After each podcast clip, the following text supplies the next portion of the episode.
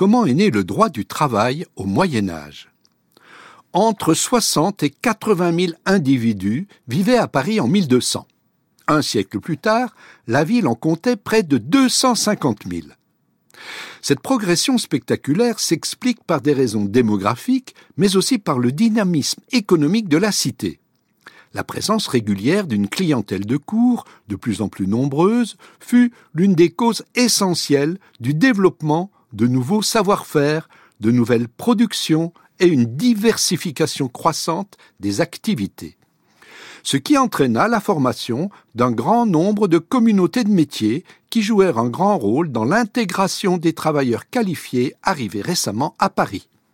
À cette époque, la mainmise du pouvoir royal sur le contrôle des activités économiques était loin d'être totale le roi n'était qu'un des seigneurs de la ville, et il se heurtait souvent aux résistances des puissantes seigneuries ecclésiastiques qui défendaient avec force leur prérogative de dire le droit.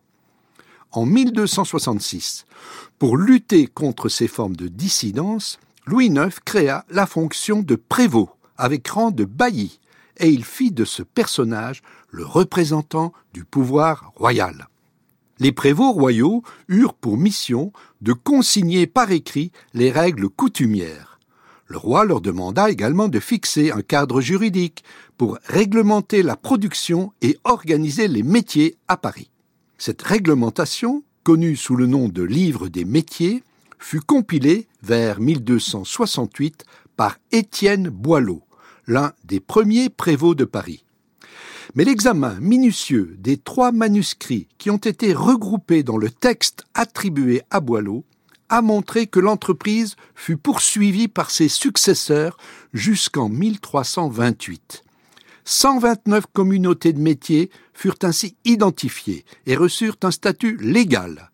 Le but que poursuivaient les prévôts était de promouvoir les activités régulières, celles qui étaient connues pour la qualité des biens produits et commercialisés. En s'appuyant largement sur le témoignage des gens de métier et sur leur consentement, le prévôt de Paris put ainsi renforcer l'institutionnalisation des communautés de métiers et conforter leur rôle d'interlocuteur direct du pouvoir. La plupart des métiers pris en compte dans la réglementation établie par Boileau et ses successeurs concernent des activités artisanales et commerciales. Néanmoins, malgré le grand intérêt que présente cette source, elle n'est pas suffisante pour connaître avec précision le monde des travailleurs et des travailleuses qui vivaient à Paris au XIIIe siècle. Les spécialistes estiment que plus de 40% des activités échappaient encore à toute réglementation écrite. C'était le cas notamment pour un grand nombre de métiers du cuir et pour beaucoup d'autres activités de production très spécialisées telles que les nattiers, les savonniers, les plombiers, les fabricants d'instruments de musique, etc.